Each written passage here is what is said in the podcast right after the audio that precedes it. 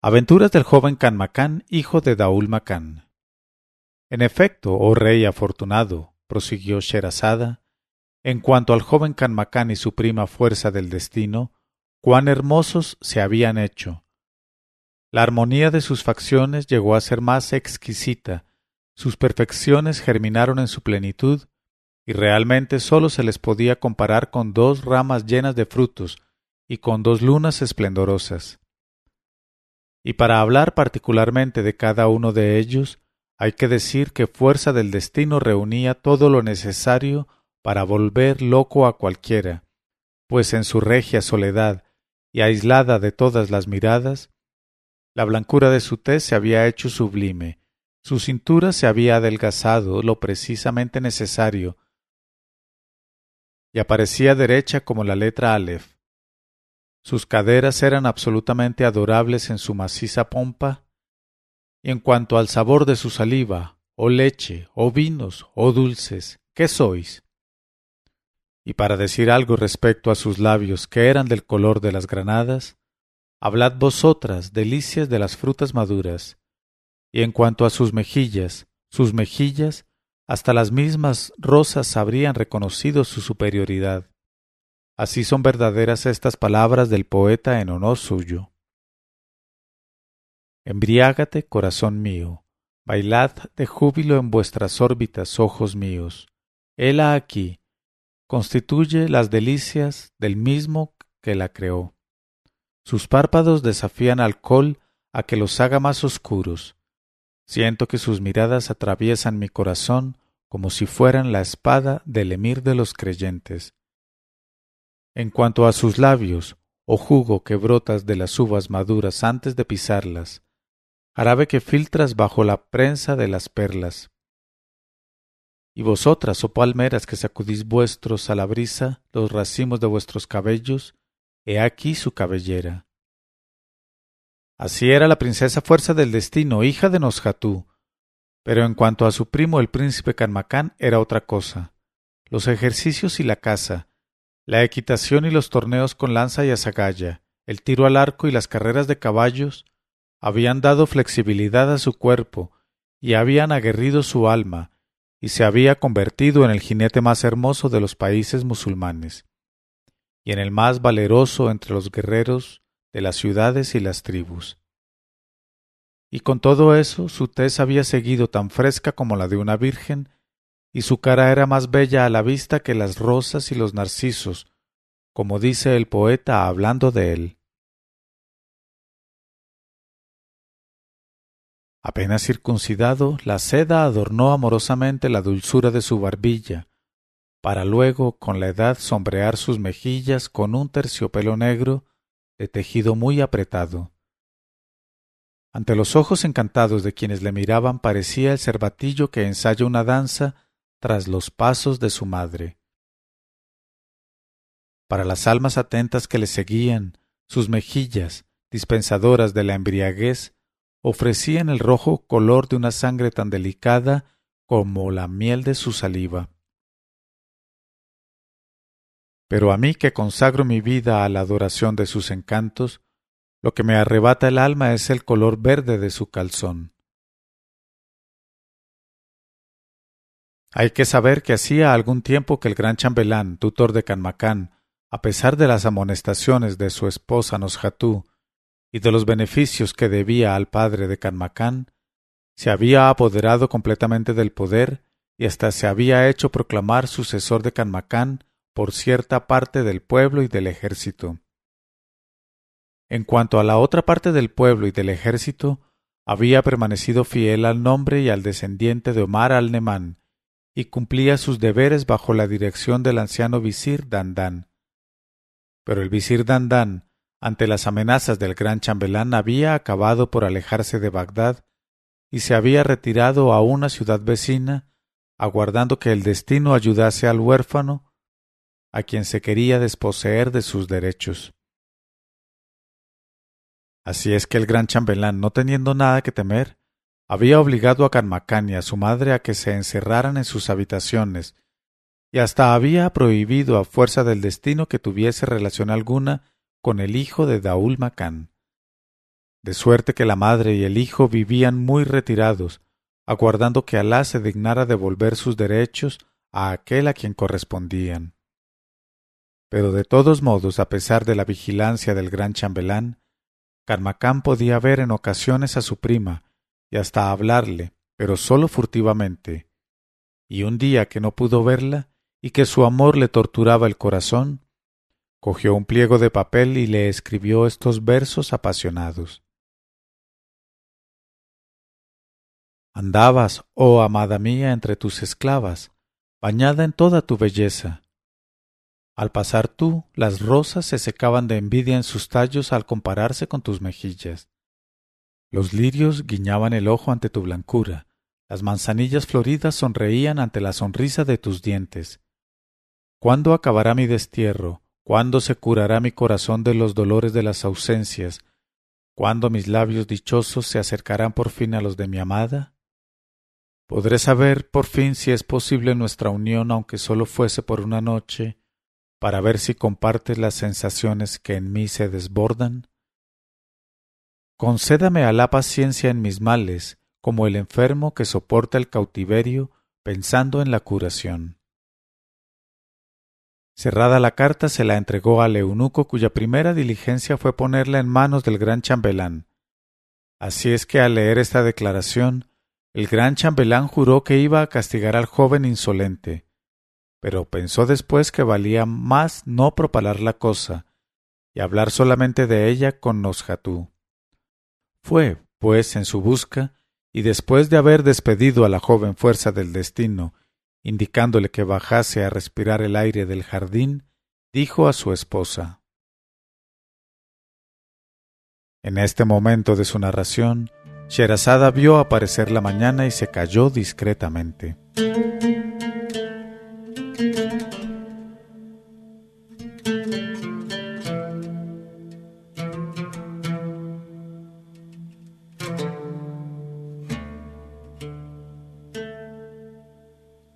Pero cuando llegó la centésima trigésima novena noche, ella dijo El gran chambelán dijo a su esposa Nosjatú Has de saber que el joven Canmacán ha llegado a la pubertad hace tiempo y siente inclinación hacia tu hija fuerza del destino.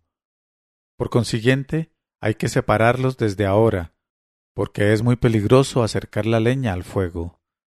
Así pues, tu hija no saldrá de las habitaciones de las mujeres ni se descubrirá la cara, porque ya no está en la edad en que las muchachas pueden salir descubiertas. Y sobre todo, cuida de que no se vean, pues en cuanto haya el menor motivo, impediré para siempre a ese joven que se deje llevar de los instintos de su perversidad. Nosjatú, en cuanto su marido se marchó, se puso a llorar, buscó a su sobrino Carmacán y le enteró de todo. Después dijo Sabe, oh sobrino mío, que sin embargo te facilitaré que puedas hablar con fuerza del destino, pero con una puerta por medio. Por lo tanto, ten paciencia hasta que Alá se compadezca de ti. Pero Canmacán sintió que toda su alma se trastornaba al oír aquella noticia, y exclamó No viviré ni un momento más en un palacio en el cual debería ser yo el único que mandase y tampoco sufriré por más tiempo que las piedras de esta casa presencien mis humillaciones. Enseguida se despojó de su traje, se cubrió la cabeza con un gorro de saalik, se echó sobre los hombros un viejo manto de nómada, y sin tomarse tiempo para despedirse de su madre ni de su tía, se dirigió apresuradamente hacia las puertas de la ciudad. Y como provisiones para el camino, sólo llevaba en el saco un pan de tres días. Apenas se abrieron las puertas de la ciudad, fue el primero que las franqueó y se alejó a muy buen paso, recitando estas estrofas a manera de despedida. Ya no temo, corazón mío, puedes latir hasta romperte dentro de mi pecho, mis ojos ya no pueden enternecerse, ni en mi alma puede tener asiento la piedad. Corazón agobiado por el amor, mi voluntad, a pesar tuyo, no ha de doblegarse ni ha de aceptar más humillaciones, aunque viese que se derretía por completo mi cuerpo. Perdóname, Si me apiadara de ti, corazón mío, ¿qué sería de mi energía? El que se deja vencer por los ojos de fuego no podrá quejarse de caer herido de muerte. Quiero brincar libremente por la tierra sin límites, la buena tierra amplia y maternal, para salvar mi alma de todo cuanto pudiera apagar su vigor. Combatiré con los héroes y con las tribus, me enriqueceré con el botín tomado a los vecinos, y poderoso con mi gloria y mi fuerza, volveré triunfal, y todas las puertas se me abrirán solas. Porque sábelo bien, corazón inocente, para tener los preciados cuernos del animal, hay que empezar por domar al animal o matarlo.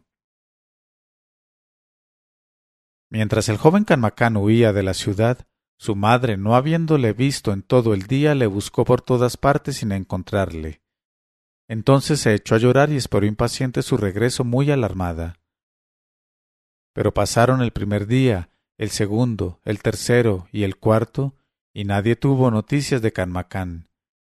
Entonces su madre se encerró para llorar en su aposento, y decía desde lo más profundo de su dolor Oh hijo mío, ¿Hacia dónde dirigiré mis llamamientos? ¿Hacia qué país correré a buscarte? ¿Qué pueden estas lágrimas que derramo por ti? ¿En dónde estás, hijo mío? Y la pobre madre no quiso beber ni comer, y su dolor fue conocido por toda la ciudad y compartido por todos los habitantes que querían mucho al joven Canmacán y al rey, su difunto padre. Y todos clamaban ¿Dónde estás, oh pobre Daul Macán, rey bueno y justo? Se ha perdido tu hijo y ninguno de los que colmaste de beneficios sabe encontrar su rastro. Pobre descendencia de Omar al-Nemán, ¿qué ha sido de ti? Y en cuanto a Canmacán, he aquí que caminó durante todo el día y no descansó hasta que cerró la noche. Al otro día y los siguientes caminó también, alimentándose de las plantas que cogía y bebiendo en los manantiales y en los arroyos. Al cabo de cuatro días llegó a un valle cubierto de bosques por donde corrían las aguas y cantaban las aves y las palomas. Y allí se detuvo, hizo sus abluciones y después su plegaria, y habiendo cumplido de tal suerte sus deberes, como llegaba la noche, se tendió bajo un árbol y se durmió. Permaneció dormido hasta medianoche. Entonces en medio del silencio del valle, surgió una voz de entre las rocas y lo despertó. Y la voz cantaba. Vida del hombre, ¿qué valdría si no relampaguease la sonrisa en los labios de la amada, si no tuviese el bálsamo de su rostro? Oh muerte, sería deseable si mis días hubiesen de transcurrir siempre lejos de mi amiga, aquella que ni las amenazas ni el destierro me haría olvidar. Oh alegría de los amigos que se reúnen en la pradera para beber los vinos exquisitos de manos del copero. Oh, qué alegría la suya, cómo los abraza la pasión cuando toman la copa de manos del copero. Primavera, tus flores al abrirse al lado de la muy amada, curan en mi alma las durezas pasadas, los dolores de la suerte ciega. Oh primavera, tus flores en la pradera. Y tú, amigo, que bebes el licor rojo y perfumado, mira. Debajo de tu mano se extiende la tierra, alegre con sus aguas, sus colores y su fecundidad. Después de este canto admirable que se elevaba entre la noche, se levantó Canmacán y quiso descubrir entre las tinieblas el sitio de donde salía la voz, pero sólo pudo distinguir vagamente los troncos de los árboles que se recortaban sobre el río. Descendió hasta la misma orilla del río y la voz se hizo más distinta, cantando este poema en medio de la noche. Entre ella y yo hay juramento de amor, y por eso he podido dejarla en la tribu. Mi tribu es la más rica en caballos veloces y en muchachas de ojos negros. Es la tribu de Taim. Brisa, su soplo llega hasta mí viniendo de entre los Beni Taim. Pacifica mi hígado y me embriaga. Dime, esclavo Sabab, aquella cuyo tobillo se ciñe con el cascabel sonoro, ¿Se acuerda alguna vez de mis juramentos de amor? ¿Y qué dice? Ah, pulpa de mi corazón, un escorpión me ha picado. Ven, amiga, me curaré con el antídoto de tus labios, aspirando tu saliva y su frescura. Cuando Canmacán hubo oído por segunda vez este canto misterioso, quiso de nuevo ver en las tinieblas, pero como no lo pudo lograr, se subió a la cima de un peñasco y con toda su voz clamó. En este momento de su narración, Sherazada vio aparecer la mañana y se cayó discretamente.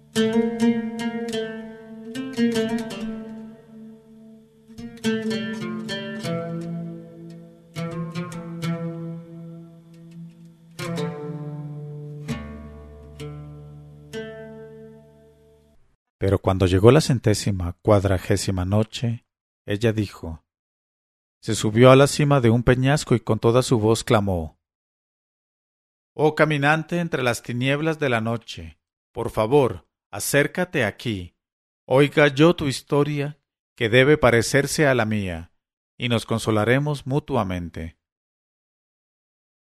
Después se calló. Pasados algunos momentos la voz que había cantado dijo Oh tú que me llamas, ¿quién eres? Hombre de la tierra o genio subterráneo. Si eres genio, sigue tu camino, pero si eres hombre, aguarda la aparición de la luz, porque la noche está llena de emboscadas y traiciones. Oídas estas palabras, Canmacán dijo para sí Por mi alma, el que ha hablado es un hombre cuya aventura se parece extraordinariamente a la mía. Y permaneció allí sin moverse hasta la aparición de la mañana. Entonces vio avanzar hacia él a través de los árboles del bosque un hombre vestido como los beduinos del desierto, alto y armado de un alfanje y un escudo. Se levantó y le saludó, y el beduino le devolvió el saludo, y después de las fórmulas acostumbradas le preguntó el beduino, pasmado de su juventud. Oh joven a quien no conozco, ¿quién eres? ¿A qué tribu perteneces? ¿Cuáles son tus parientes entre los árabes? Verdaderamente a tu edad no se acostumbra a viajar solo por la noche y por estas comarcas en que solo se ven grupos armados. Cuéntame, pues, tu historia. Y Canmacán dijo, Mi abuelo era el rey Omar al-Nemán, mi padre el rey Daul Macán, y yo soy Canmacán, que se abraza en amor por su prima la princesa, fuerza del destino. Entonces el beduino dijo, Pero ¿cómo es que siendo rey hijo de rey, vas vestido como un saalik y viajas en una escolta digna de tu categoría. El otro respondió, porque he de crearme esa escolta yo mismo, y empiezo por rogarte que seas el primero que formes parte de ella.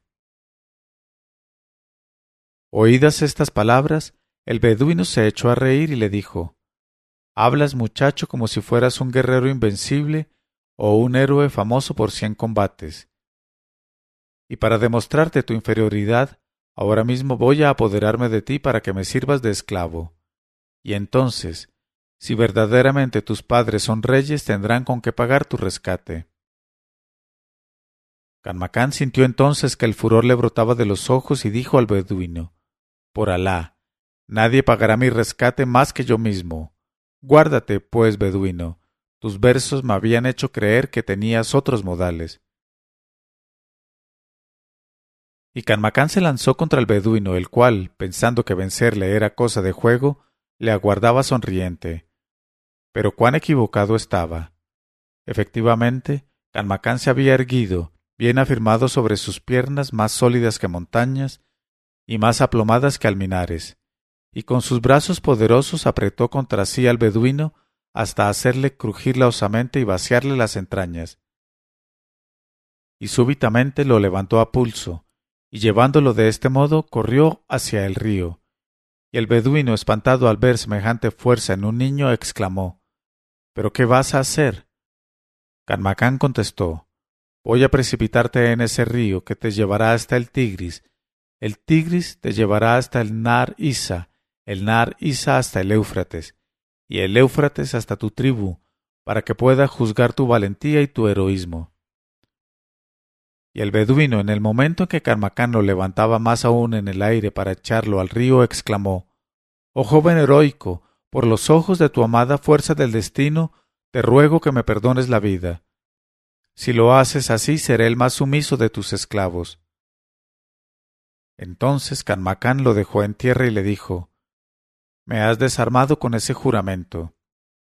Y se sentaron ambos a la orilla del río. Entonces el beduino sacó de su alforja un pan de cebada, lo partió, dio la mitad a Canmacán con un poco de sal, y su amistad se consolidó para siempre. Enseguida Canmacán le preguntó Compañero, ahora que sabes quién soy, ¿quieres decirme tu nombre y el de tus padres? Y el beduino dijo Soy Sabá ben Remá ben Gemam, de la tribu de Taim en el desierto de Sham, y he aquí mi historia en pocas palabras. Era yo de muy corta edad cuando murió mi padre, y fui recogido por mi tío y criado en su casa, al mismo tiempo que su hija Negma, y me enamoré de mi prima Negma, y Negma se enamoró de mí. Y cuando tuve edad para casarme la quise por esposa, pero su padre al verme pobre y sin recursos no consintió nuestra boda. Pero ante las amonestaciones de los principales jefes de la tribu, mi tío se allanó a prometerme a Negma por esposa con la condición de ofrecerle una dote compuesta de cincuenta caballos, cincuenta camellos, diez esclavos, cincuenta cargas de trigo y cincuenta de cebada, y más bien más que menos. Entonces comprendí que la única manera de constituir la dote de Enegma era salir de mi tribu e irme lejos para atacar a los mercaderes y saquear las caravanas. Y tal es la causa de que anoche estuviese en el sitio donde me oíste cantar. Pero, oh compañero, ¿qué vale esa canción si se la compara con la belleza de mi prima Negma? porque el que vea Negma, aunque solo sea una vez, se siente con el alma llena de bendición para toda la vida. Y dichas estas palabras, cayó el beduino. Entonces le dijo Canmacán, Ya sabía yo, oh compañero, que tu historia debía parecerse a la mía, así es que en adelante vamos a combatir juntos y a conquistar a nuestras amantes con el fruto de nuestras hazañas. Y al acabar de decir estas palabras, se alzó a lo lejos una polvareda que se acercó rápidamente, y ya disipada apareció ante ellos un jinete cuya cara estaba amarilla como la de un moribundo, y cuyo traje estaba manchado de sangre. Y el jinete exclamó Oh musulmanes, un poco de agua para lavar mi herida. Sostenedme porque voy a exhalar el alma. Auxiliadme, y si muero, será para vosotros mi caballo. Y efectivamente el caballo no tenía igual entre todos los caballos de las tribus, y su perfección dejaba asombrados a cuantos lo miraban, pues reunía las cualidades de un caballo del desierto. Y el beduino, que como todos los de su raza entendía de caballos, exclamó Verdaderamente, tu caballo es uno de esos que ya no se ven en nuestro tiempo. Y Canmacán dijo Oh jinete, alárgame el brazo para que te ayude a bajar. Y cogiéndolo, lo colocó suavemente en el césped y después le preguntó ¿Pero qué tienes y qué herida es esa? Y el jinete se despojó el traje y mostró la espalda, que era toda ella una herida enorme, de la cual se escapaban oleadas de sangre. Entonces Canmacán se inclinó junto a él y le lavó solícitamente las heridas cubriéndolas con hierba fresca. Después le dio de beber y, le dijo Pero ¿quién te ha puesto así, oh hermano en infortunio? Y el hombre dijo Sabe, oh tú el de la mano caritativa, que ese hermoso caballo que ahí ves es la causa de que me halle en este estado. Ese caballo era propiedad del rey Afridonio, señor de Constantinia, y su reputación había llegado a todos nosotros los árabes del desierto. Pero un caballo de esta clase no debía permanecer en las cuadras de un rey descreído, y fui designado por los de mi tribu para apoderarme de él en medio de los guardias que lo cuidaban, velando noche y día. Partí enseguida y llegué de noche a la tienda donde guardaban el caballo, Me hice amigo de los guardias y aproveché que me preguntaran mi opinión acerca de él y que rogaran que lo probase para montarlo de un brinco y hacerlo salir al galope dándole latigazos. Pasada su sorpresa me persiguieron los guardias a caballo lanzándome flechas, varias de las cuales me hirieron en la espalda. Pero mi caballo seguía galopando más rápido que las estrellas errantes y acabó por ponerme completamente fuera del alcance de mis perseguidores. Hace tres días que estoy montado en él, pero he perdido la sangre, se han agotado para siempre mis fuerzas, y siento que la muerte me cierra los párpados. Y puesto que me has socorrido, el caballo te corresponde a ti en cuanto yo muera. Se llama El Catul El Magnun y es el ejemplar más bello de la raza de El Ajus. Pero antes, oh joven, cuyo traje es tan pobre como noble tu cara, hazme el favor de subirme a la grupa y llevarme hasta mi tribu para que muera en la tienda en que nací. Al oír estas palabras dijo Carmacán, Oh hermano del desierto, Pertenezco a un linaje en que la nobleza y la bondad son una costumbre, y aunque el caballo no fuera para mí, te haría el favor que me pides. Se acercó enseguida al árabe para levantarlo, pero exhaló un largo suspiro y dijo Aguardad, por favor, temo que el alma se me desangra y voy a decir mi acto de fe.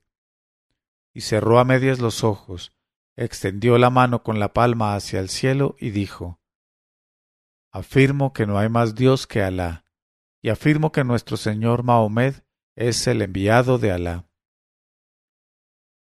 Y después de haberse preparado a la muerte, entonó este canto que fueron sus últimas palabras. He recorrido el mundo al galope de mi caballo, sembrando por el camino la sangre y la carnicería. He franqueado torrentes y montañas para el robo, el homicidio y el libertinaje. Muero como viví, errante a lo largo de los caminos, herido por aquellos a quienes acabo de vencer. Abandono el fruto de mis trabajos a orillas de un torrente, muy lejano de mi suelo natal.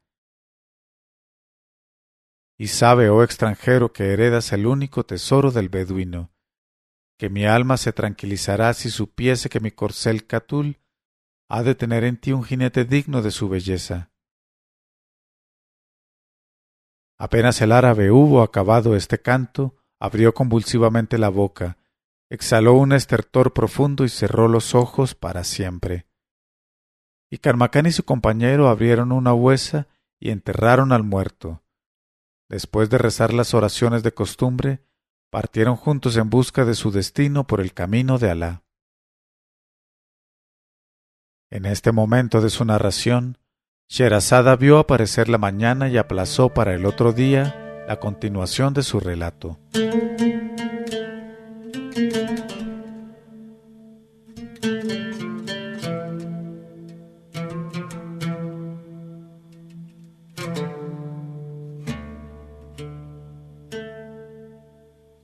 Pero cuando llegó la centésima cuadragésima primera noche, ella dijo en busca de su destino por el camino de Alá.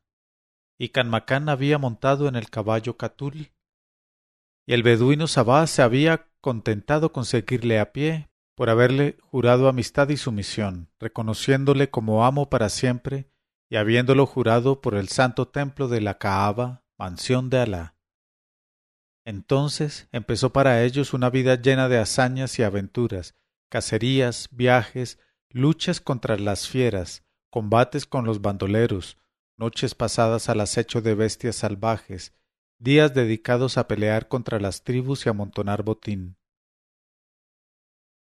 Y a costa de muchos peligros, reunieron así una incalculable cantidad de rebaños, caballos, esclavos y tiendas. Y Canmacán había encargado a su compañero Sabá de la vigilancia de todo, y cuando se sentaban ambos para descansar, se contaban mutuamente sus penas y sus esperanzas, hablando uno de su prima Fuerza del Destino y el otro de su prima Negma. Y esta vida duró por espacio de dos años. Y he aquí, entre otras mil, una de las hazañas del joven Canmacán. Un día, montado en su caballo Catul, iba a la aventura, precedido por su fiel Sabá, que abría la marcha con la espada desnuda en la mano, lanzando gritos terribles, abriendo unos ojos como cavernas, y rugiendo, aunque la soledad del desierto fuera absoluta. Abrid camino, a la derecha, a la izquierda. Y he aquí que habían terminado de almorzar habiéndose comido entre los dos una gacela asada y bebido agua de un fresco manantial que estaba próximo. Pasado un rato llegaron a una montaña a cuyos pies se extendía un valle cubierto de camellos, camellas, carneros, vacas y caballos, y más allá en una tienda estaban unos esclavos que iban armados. Al verlos, Canmacán dijo a Sabá Quédate ahí, voy a apoderarme yo solo de todo el rebaño y de esos esclavos.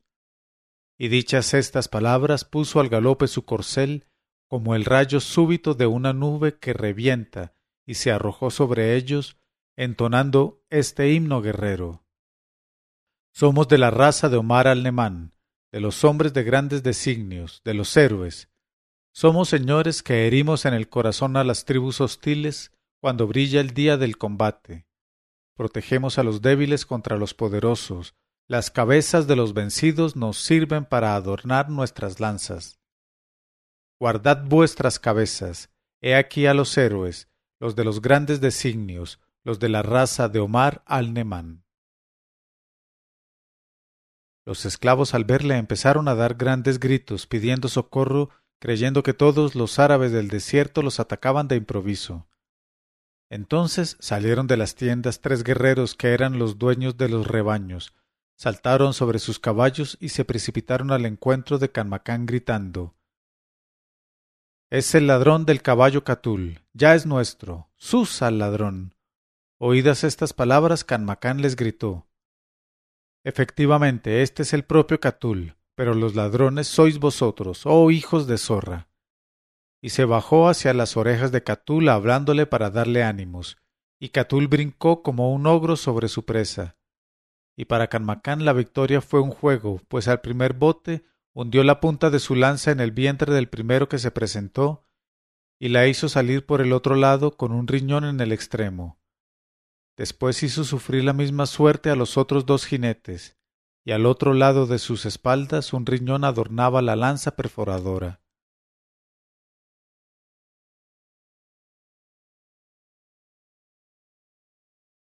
Después se volvió hacia los esclavos, pero cuando éstos vieron la suerte sufrida por sus amos, se precipitaron de bruces al suelo, pidiendo que los dejaran con vida. Y Canmacán les dijo Id sin perder tiempo, llevad por delante de mí ese rebaño y conducidlo a tal sitio, en donde están mi tienda y mis esclavos. Y llevando por delante animales y esclavos emprendió su camino, alcanzándolo prontamente Sabá, que según la orden recibida, no se había movido durante el combate. Y mientras caminaban de tal modo llevando por delante esclavos y rebaño, vieron elevarse de pronto una polvareda, que al disiparse dejó aparecer a cien jinetes armados a la manera de los rumís de Constantinia. Entonces Canmacán dijo a Sabá Cuida de los rebaños y de los esclavos, y déjame habérmela contra esos descreídos. Y el beduino se retiró enseguida detrás de una colina sin ocuparse de otra cosa que de vigilar lo que le había encargado. Y Canmacán se lanzó él solo al encuentro de los jinetes rumís que le rodearon enseguida por todas partes. Entonces su jefe, avanzando hacia él, dijo ¿Quién eres tú, oh encantadora joven, que sabes regir tan diestramente un corcel de batalla, siendo tus ojos tan tiernos y tus mejillas tan lisas y floridas? Acércate que te bese los labios y luego veremos. Ven, te haré reina de todas las tierras por donde se pasean las tribus.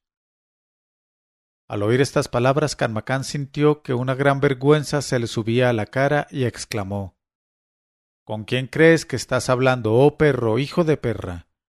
Si mis mejillas no tienen pelo, mi brazo que vas a experimentar te probará tu error. Oh ciego rumí que no sabes distinguir los guerreros de las muchachas. Entonces el jefe de los rumís se acercó a Canmacán y se cercioró de que en efecto, a pesar de la suavidad y blancura de su tez y de lo aterciopelado de sus mejillas, vírgenes de vello, era a juzgar por lo relampagueante de sus ojos un guerrero difícil de dominar. Y el jefe le preguntó a Canmacán ¿A quién pertenece ese rebaño? ¿A dónde vas tú tan lleno de insolencia y fanfarronería? Ríndete a discreción o eres muerto. Y ordenó a uno de sus mejores jinetes que se acercase al joven y le hiciese prisionero. Pero apenas había llegado el jinete cerca de Canmacán, cuando de un solo tajo de su alfanje le cortó en dos mitades el turbante, la cabeza y el cuerpo, así como la silla y el vientre del caballo.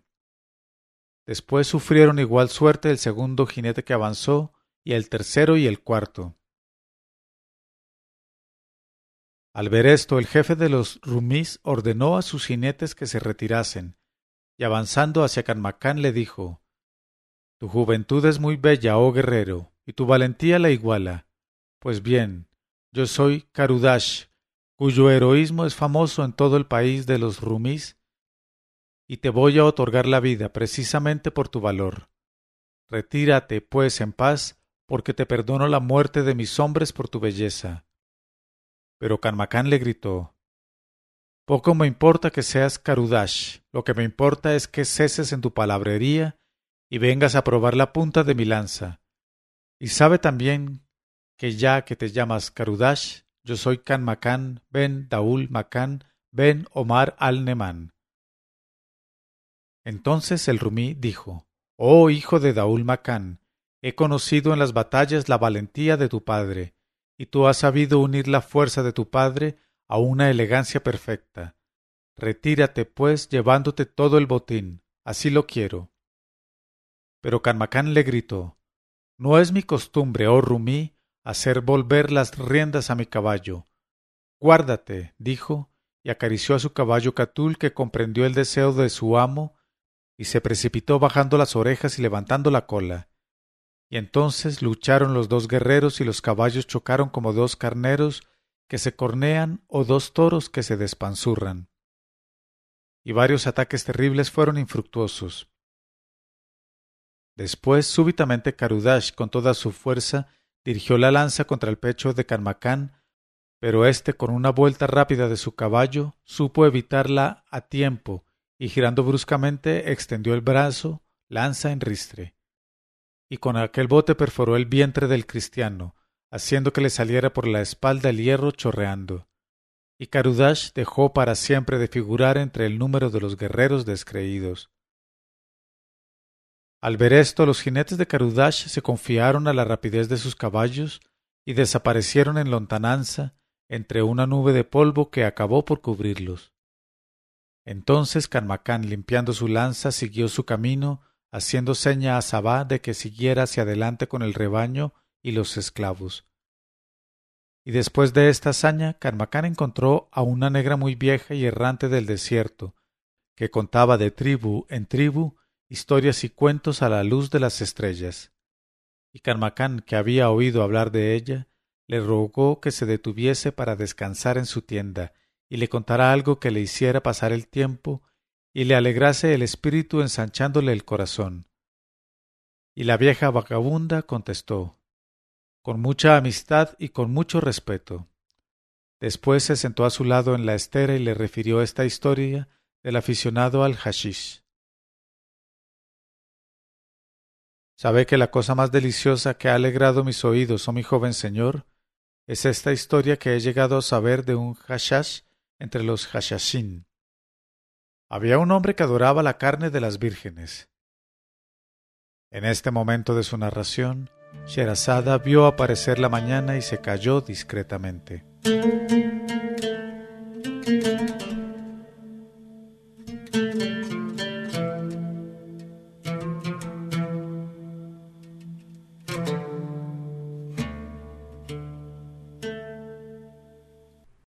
Pero cuando llegó la centésima cuadragésima segunda noche, ella dijo Había un hombre que adoraba la carne de las vírgenes y que no pensaba en otra cosa.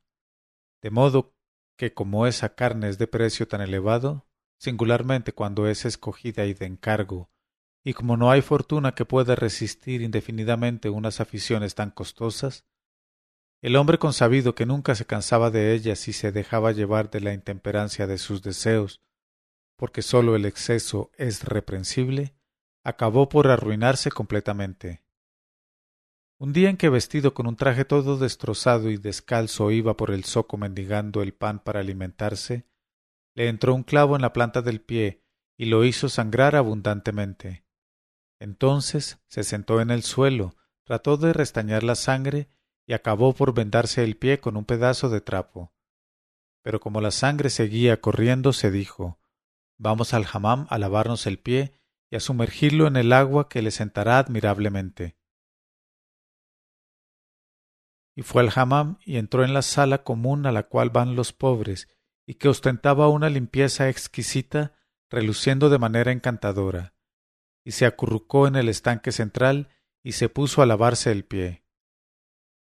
A su lado estaba un hombre que acababa de bañarse y mascaba algo con los dientes, y el herido se sintió muy excitado por la masticación del otro, y se apoderó de él un ansia ardiente de mascar también aquello. Entonces preguntó al otro ¿Qué mascas, vecino? El otro contestó en voz baja para que nadie lo oyera. Cállate, es hashish. Si quieres te daré un pedazo.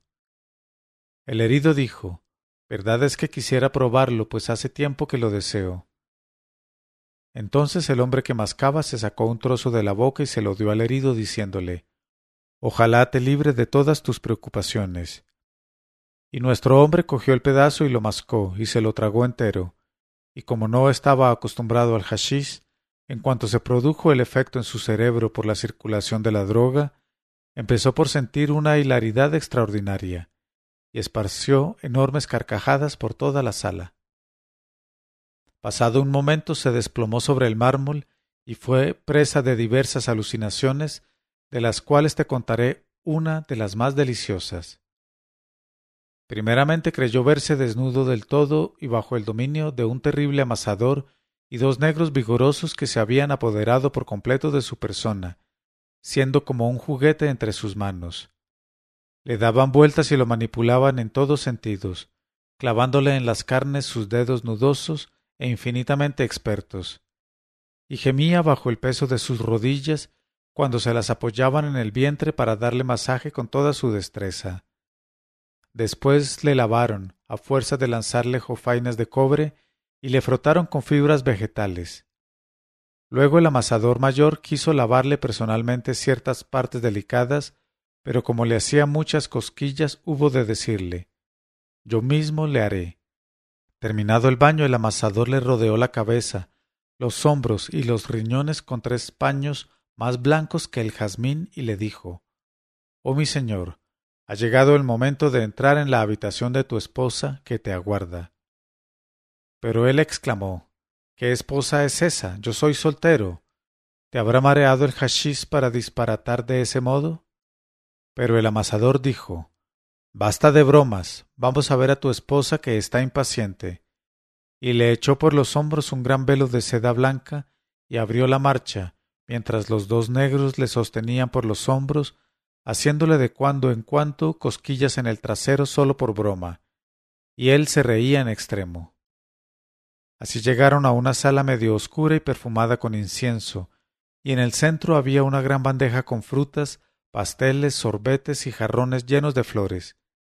Y después de haberlo hecho sentar en un escabel de ébano, el amasador y los dos negros le pidieron la venia para retirarse y desaparecieron.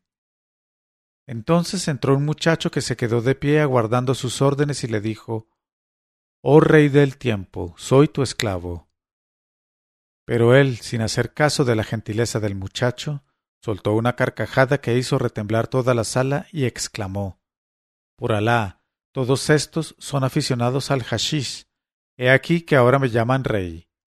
Y dijo después al muchachito Ven aquí y córtame la mitad de una sandía bien colorada y bien tierna. Es lo que más me gusta. No hay nada como la sandía para refrescarme el corazón. Y el muchacho le llevó la sandía admirablemente cortada en rajas. Entonces le dijo Márchate, que no me sirves. Ve a traerme lo que además de la sandía me gusta más, o sea, carne virgen de primera. Y el muchacho desapareció. Y de pronto entró en la sala una muchacha muy joven que avanzó hacia él moviendo las caderas, que apenas se dibujaban por lo muy infantiles que eran todavía. Y él al verla se puso a resollar con alegría y cogió a la chiquilla en brazos, se la puso entre los muslos y la besó con ardor, y la hizo deslizarse debajo de él, sacó el zip y se lo puso en la mano. Y quién sabe lo que iría a hacer cuando bajo la sensación de un frío intensísimo despertó de su sueño. En este momento y después de reflexionar que todo aquello no era más que el efecto del hashish en el cerebro, se vio rodeado por todos los bañistas que le miraban burlonamente, riéndose con toda su alma y abriendo unas bocas como hornos, y le señalaban con el dedo su zip desnudo que se erguía en el aire hasta el límite de la erección, y parecía tan enorme como el de un borrico o el de un elefante, y le echaban encima grandes cubos de agua fría, dirigiéndole chanzas como las que suelen darse en el hammam. Y el hombre se quedó muy confuso, se echó una toalla sobre las piernas y dijo amargamente a los que se reían Oh buena gente, ¿por qué me habéis quitado la chiquilla cuando iba a poner las cosas en su lugar? Y los otros al oír estas palabras palmotearon de alegría y comenzaron a gritar ¿No te da vergüenza decir semejantes cosas, oh borracho de hashish, después de gozar todo lo que has gozado? Y Canmacán, al oír estas palabras de la negra, no pudo contenerse más y se echó a reír de tal modo que se convulsionó de alegría. Después dijo a la negra Qué historia tan deliciosa. Apresúrate por favor a decirme la continuación que debe ser admirable para el oído y exquisita para el espíritu. Y la negra dijo Verdaderamente, mi señor, la continuación es tan maravillosa que olvidarás cuanto acabas de oír, y es tan pura, tan sabrosa y tan extraña que hasta los sordos se estremecerán de placer. Y Canmacán dijo Ah, prosigue entonces, estoy encantadísimo. Pero cuando la negra se aprestaba a narrar la continuación de su historia, Canmacán vio llegar delante de su tienda un correo a caballo que, habiendo echado pie a tierra, le deseó la paz.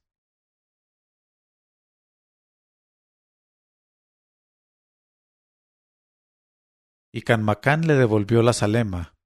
Entonces el correo dijo Oh Señor, soy uno de los cien correos que el gran visir Dandán ha enviado en todas direcciones para encontrar el rastro del príncipe Carmacán que hace tres años se marchó de Bagdad, porque el gran visir Dandán ha logrado sublevar a todo el ejército y todo el pueblo contra el usurpador del trono Omar al-Nemán y ha hecho prisionero al usurpador, y lo ha encerrado bajo tierra en el calabozo más hondo, de suerte que a estas horas el hambre, la sed y la vergüenza han debido arrancarle el alma. ¿Querrías decirme, oh Señor, si por acaso no te encontraste algún día con el príncipe Carmacán a quien corresponde el trono de su padre? Cuando el príncipe Carmacán en este momento de su narración, Sherazada vio aparecer la mañana y se calló discretamente.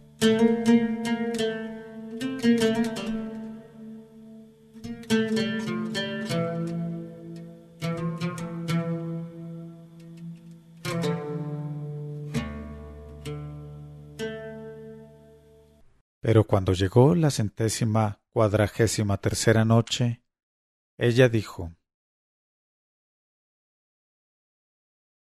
Cuando el príncipe Canmacán hubo oído esta noticia tan inesperada, se volvió hacia su fiel Sabá y con voz muy tranquila le dijo Ya ves, oh Sabá, que todo ocurre cuando llega su hora, levántate y vamos a Bagdad.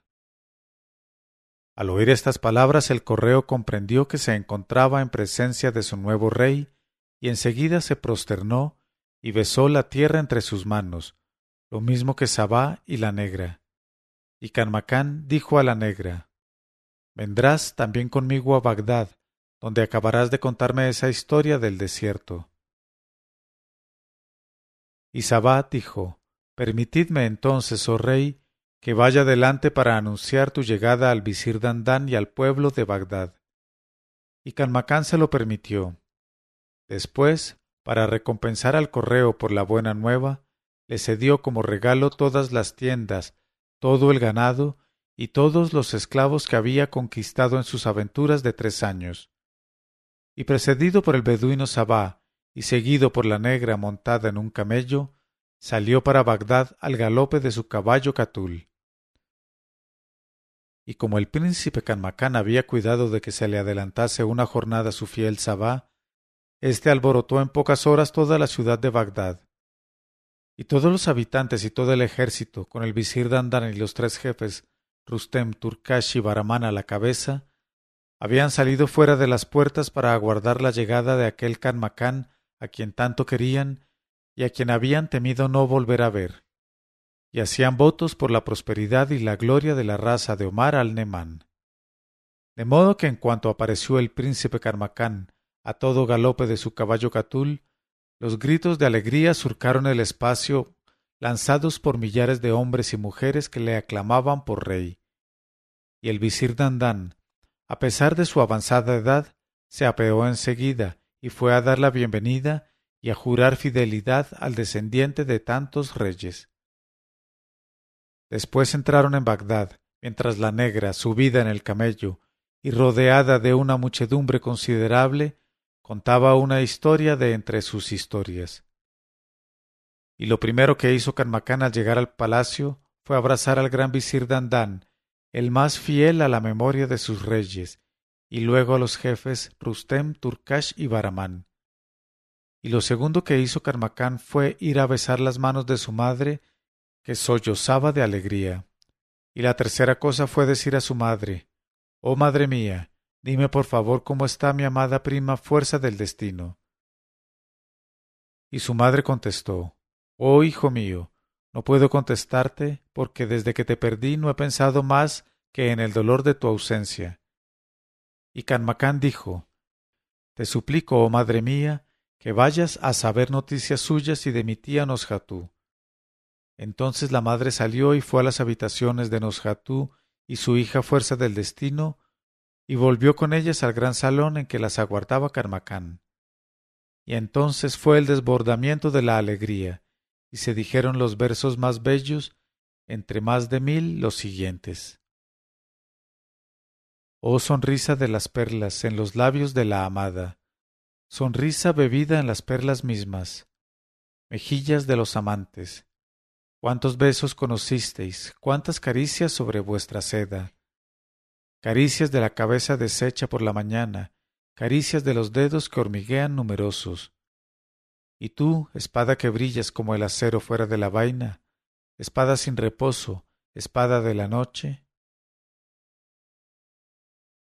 Y como con auxilio de Alá su felicidad llegó al límite, nada hay que decir de ella. Desde entonces las desdichas se alejaron de la morada en que vivía la descendencia de Omar al-Nemán y fueron a caer sobre los que habían sido enemigos suyos. Efectivamente, el rey Canmacán, después de pasar largos meses de dicha en brazos de la joven fuerza del destino, convertida en su esposa, reunió un día en presencia del gran visir Dandán a todos sus emires y jefes de tropa, y a los principales de su imperio, y les dijo La sangre de mi padre no está aún vengada y ya han llegado los tiempos. He aquí que he sabido que han muerto Afridonios y Ardovios de Caisaria, pero la vieja madre de todas las calamidades vive aún, y según dicen nuestros correos, ella es quien rige y gobierna los países de los rumís. Y el nuevo rey de Caisaria se llama Rumsán, y no se le conoce padre ni madre. Con que, oh vosotros todos, guerreros míos, desde mañana reanudaremos la guerra contra los descreídos. Y juro por la vida de Mahomed, sean con él la paz y la plegaria, que no volveré a nuestra ciudad de Bagdad hasta no haber arrancado la vida a la malhadada vieja y vengado a todos nuestros hermanos muertos en los combates. Y todos los presentes mostraron su conformidad, y al día siguiente el ejército estaba en marcha para Caisaria. Llegados ya al pie de las murallas enemigas y dispuestos al asalto para llevarlo todo a sangre y fuego en aquella ciudad descreída, vieron avanzar hacia la tienda del rey a un joven tan bello que no podía ser más que hijo de un rey, y detrás de él a una mujer de aspecto respetable y con el rostro destapado. En aquel momento estaban en la tienda del rey el visir Dandán y la princesa Noshatú, tía de Carmacán, que había querido acompañar al ejército de los creyentes como acostumbrada a las fatigas de los viajes. Y aquel joven y aquella mujer pidieron audiencia que les fue otorgada enseguida. Pero apenas habían entrado cuando Noshatú dio un gran grito y cayó desmayada, y la mujer también dio otro grito y cayó desvanecida. Y en cuanto volvieron en sí, se echaron una en brazos de otra, besándose, pues la mujer no era otra que la antigua esclava de la princesa Abrisa, la fiel grano de coral. Enseguida grano de coral se volvió hacia el rey Carmacán y le dijo Oh rey, ya veo que llevas al cuello una gema preciosa, blanca y redonda. Y la princesa Nosjatú lleva otra también. Recordarás que la reina Abrisa tenía la tercera, pues esa tercera hela aquí. Y la fiel grano de coral, volviéndose hacia el joven que había entrado con ella, mostró atada a su cuello la tercera gema, y después con los ojos brillantes de júbilo exclamó Oh rey, y tú mi ama Nosjatú. Este joven es el hijo de mi pobre señora Abrisa, y yo le he criado desde que nació, y es él, oh todos vosotros, quien a la hora actual reina en Caisaria, pues es Rumsan, hijo de Omar al-Nemán.